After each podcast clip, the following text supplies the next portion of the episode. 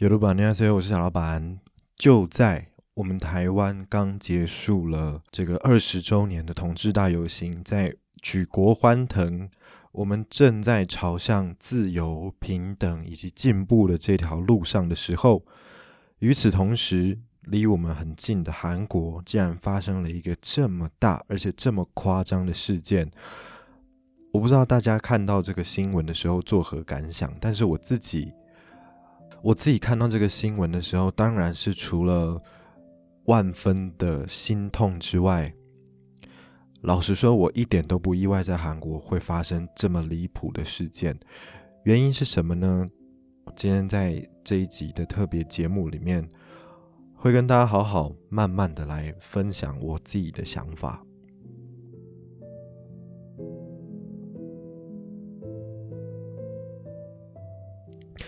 那首先呢，想要先跟大家谈一下梨泰院到底是一个什么样子的地方。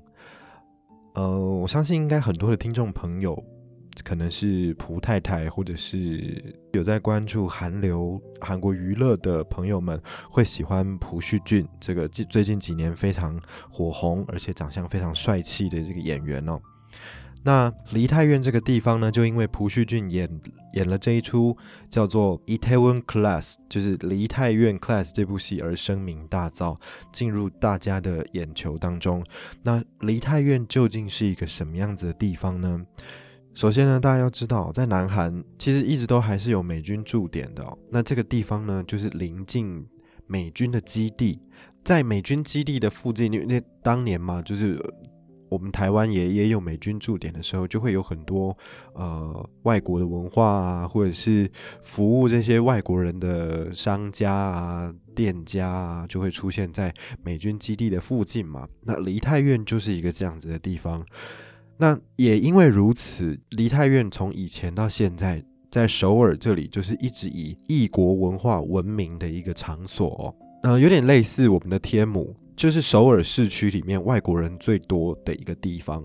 也因为这边外国人很多，所以呢，当然就更盛行，就是所谓的呃，从国外、从欧美地方来的这些文化或是节庆等等的。例如，就像是这一次事件的万圣节，每年的万圣节呢，在梨泰院这个地方就会引进非常多的人来参加万圣节的派对，或者是在酒吧、在 pub、在夜店里面狂欢。那今年为什么会有这么大的事故发生？原因就是因为今年是疫情完全的解封之后第一个万圣节派对的日子，也因为如此涌入了超乎于平常的人潮。那梨泰院这个地方呢，其实本来它呃腹地就不大，就是巷弄已经狭小之外呢，它的地形还不是那么友善哦，你知道，因为。韩国它其实是一个多山多丘陵的一个地方，所以其实韩国首尔不像是台北盆地这样子，就是一个一块平平的地方，然后四周围是山。韩国首尔它其实是许许多多丘陵绵延所形成的一块地形。那刚刚好梨泰院这个地方呢，就是在首尔南山的另外一侧的山路这样子的一个地方，它不算太高，但是就是正好。那个山坡要起来的的时候，就是它的地形不是很平坦，它有一些角度，有一些坡。那也因为这样，在本来就不是很平坦的地方，发生了人潮拥挤的推挤事件，自然而然就会有一个重心，就会有一个重力，把人推往低的地方堆积，自然而然的人跟人之间的距离就会越来越靠近，然后再加上外力的挤压，每一个人都想要往前走。很多人不是被踩死的，其实这个事件我们会叫它踩踏事件。其实我觉得更多的死因是因为窒息而死，倒在路边被人家踩过去。对，其实真正会造成大家死亡的原因应该是窒息、缺氧。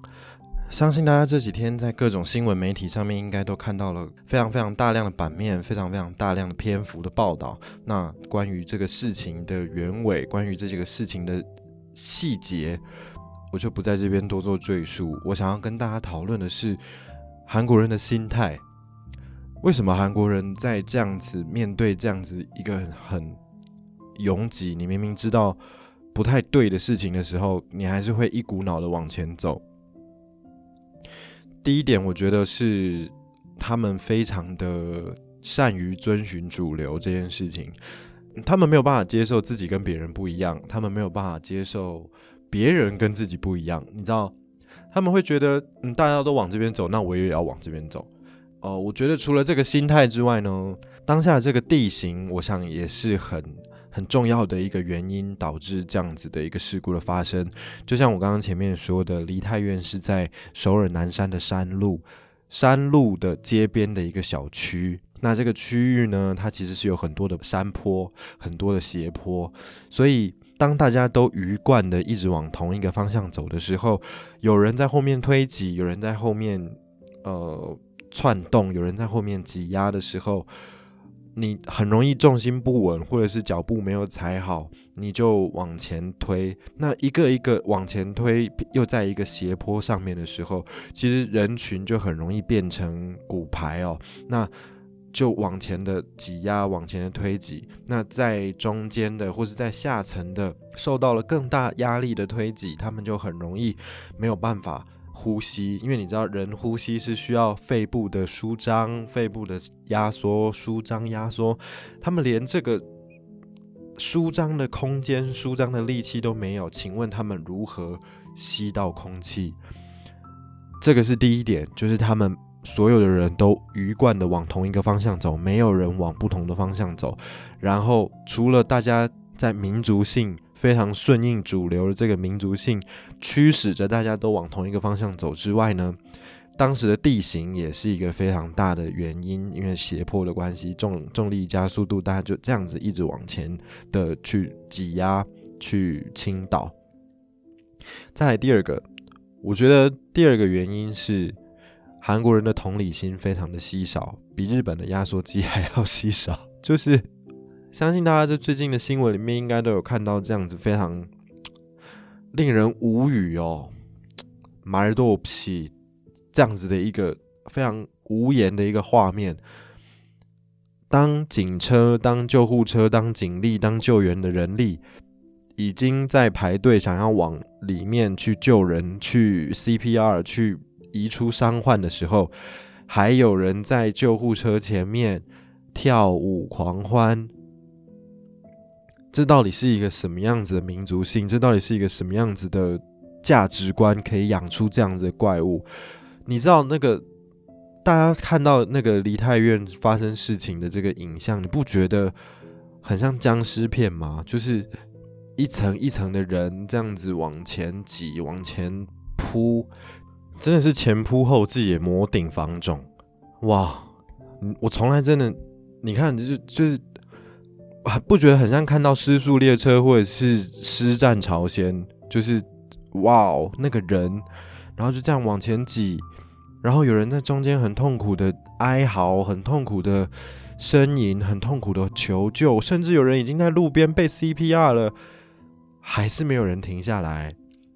然后往前挤的继续往前挤，跳舞的继续跳舞，耍帅的继续耍帅，我觉得。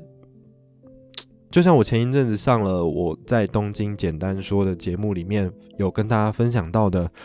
其实我个人认为韩国人是一个非常没有、非常缺少同理心的族群。他们基本上呢都是自扫门前雪，就是只在乎我自己，我只在乎我自己的利益，我只在乎我自己的好处，我只在乎我有没有办法走出去。我不在乎旁边的人是断气了，还是死亡了，还是怎么样了，就是跟我无关，不是发生在我身上就好。我觉得韩国人带有着这样子的一个基因，他们他们把这个思想深深的写在他们的骨子里。不，我不知道大家有没有注意到，韩国人很常很常说一句话，就是哪个喂？他们很常说，我为什么？我我干嘛？我干嘛？我为什么？就是。他们很不喜欢把责任揽到自己身上，然后没有人想要去呃帮助别人，很少人想要去做这种大善人或者是慈善的。这 他们通常做慈善都是为了表面功夫，就是啊，我是一个大善人，看我有做这样子的事情哦，你看我很棒吧？通常他们伸出援手都是为了获得掌声，没有人，我觉得我自己觉得韩国人应该很少是发自内心觉得别人真的很可怜才伸出援手，所以同样的这个观察放到这件事情上面，没有人愿意停下自己的脚步来帮忙旁边已经奄奄一息的患者们，没有人愿意停下脚步。来想想看，是不是有别的因应之道？大家都一窝蜂的往同一个方向走，没有人愿意背离主流，没有人愿意想其他的办法。危机意识差到不行，这就是我在这个事故上面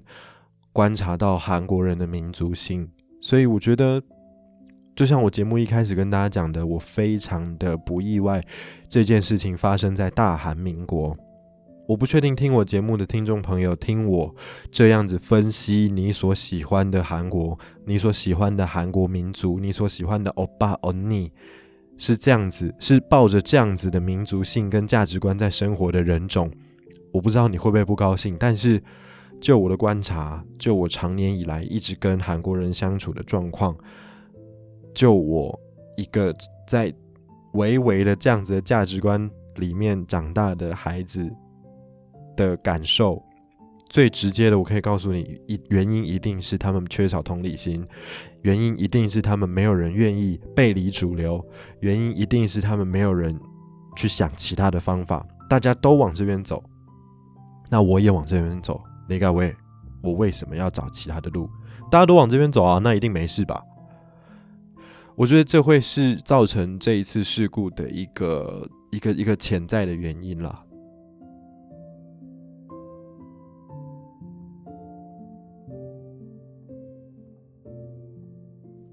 那我们再来谈到发生事情的时间点，这个时间点呢是发生在万圣节派对的这个周末。那其实很多人哦，我我看到有一些报道，他们的观点是说，很多人以为呢，在万圣节派对的这一天，在梨泰院的路边发生有人昏倒，有人倒卧在路边，有人在旁边 CPR，有人突然蹦的倒下，很像万圣节的。活动桥段 就是 有人在那边推挤，有人在那边尖叫，有人怎么样怎么样，这些很像万圣节活动的戏剧效果。就是你听到你不觉得很荒谬吗？就是啊，我真的无言呢，我真当然我真的真心的觉得发生这样子的事情很哀痛，可是。可是韩国是一个大家这么样子的向往，大家这么样子视为标杆，大家这么样子的视为一个光鲜亮丽的一个进步的文明的国家。可是竟然三番两次的在这样子的国家里面，在我们所向往的国度里面，在我们所喜爱的国度里面，发生一次又一次这样子悲剧的惨状。听众朋友听到这边。如果你稍微有在关注国际新闻的话，你应该可以明白，我接下来想要跟你分享的是近几年来韩国的非常重大的公安事件。例如说，一九九四年十月，一样是十月，一九九四年十月底，在首尔的圣水大桥，在一个交通尖峰的时段，它突然断裂。当时在圣水大桥上面交通的车。都掉进了汉江里。接下来隔年，一九九五年，首尔的三丰百货倒塌，导致五百多名购物的民众活活被压死，超过九百人受伤，也是韩国立国以来最严重的一场公共灾难。再来，二零一四年，韩国庆州一座挤满学生的礼堂天花板，似乎因为承受不了大雪的重量而坍塌，造成至少十死一百多人受伤。接着呢？中间有非常多就是非常离奇的公安事件，我这边就不提了。接着最近期，而且大家印象最深刻，我相信大家印象都非常深刻的是，二零一四年世越号在南韩西南部海岸沉没，超过三百零四人罹难，其中大多是参加毕业旅行的高中生。世越号事件成为南韩最严重的海难之一。除此之外呢，还有许多大大小小、非常多不同的公安事件接二连三的发生在一步一步慢慢的成为世界列强的南韩的国内。到底是一个什么样子的国家？到底是一个什么样子只追求外表、只追求表面功夫，然后里面都偷工减料的一个这样子的国家，会发生这样子不断的公安的意外？久而久之就来一个大炸弹，久而久之就这样蹦一下，然后一百人死掉，三百人死掉，五百人死掉。到底要到什么时候，韩国的企业、韩国的政府？才能够停止官商勾结，才能够停止作秀跟口水战，才能够真正的做好这些基础的安全建设呢？我不知道我在这边讲有没有用，但是，嗯，我很希望听我节目听到现在的听众朋友，如果你到现在都还在听的话，希望你可以带着跟我一样的心情，好好的去思考。韩国这样子的一个文化，我们很喜欢，我们非常的憧憬，我们非常的向往。在这样子一个光鲜亮丽的国度里面，竟然充满了表面功夫，竟然充满了同理心匮乏，竟然充满了自扫门前雪这样子的疏离以及冷漠。我不知道这样子一再一再的事故的发生，一再一再的血淋淋的事件、血淋淋的事实摊在大家的面前，我不知道会不会影响到大家喜欢韩国文化的心。我只能说，我我很失望，我很惋惜。我对于我对于活不过二零二二年年底的这一百多位年轻的生命感到非常的不舍，非常的不甘。明明是很进步、很先进的国家，可是为什么一而再、再而三的发生这样子令人惋惜的事件？我觉得真的很值得大家好好的去思考，然后再回到我们平常喜欢的韩剧，我们平常喜欢的偶像剧、喜欢的呃 K-pop 团体，就是这是一个很复杂的情绪，你知道吗？一来对于这些。往生者感到非常的不舍，感到非常的惋惜，感到非常的振奋。再来，平常我们这么喜欢的韩国，然后一而再、再而三的发生这种令人很讶异、令人很傻眼、令人无言的事情，除了万喜之外，还是万喜。我觉得非常让人失望。然后在每次发生这样子的重大事故之后，韩国领导人就是会出来讲讲话，然后全国降半旗，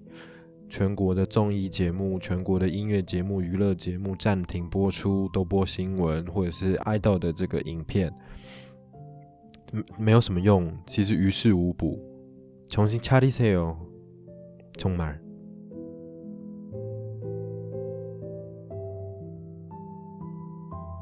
好的，这一集沉重的特别节目就到这边告一个段落。那也希望我的分享能够让大家认识更多不同角度的韩国，不要只被光鲜亮丽的外表所欺骗。其实不是只有喜欢偶像，不是只有追求异国文化的喜爱，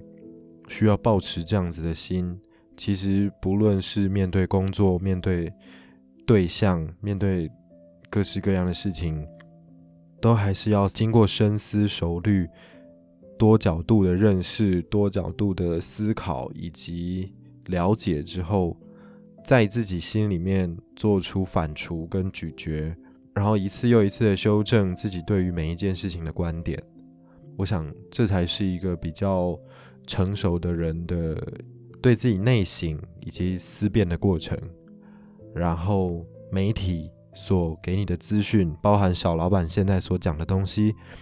都只能给你当做参考。如果你不认同，那我很高兴你不认同，因为表示你有你自己的想法。多方的参考之后，根据你自己的价值观，根据你自己的尝试，或者是你所学的一切，能够帮助你辨认事情的真相，能够帮助你想清楚事情的原委，找出一套说辞，或者是找出一个想法，找出一个中心思想，能够说服你自己，能够让你自己奉为圭臬，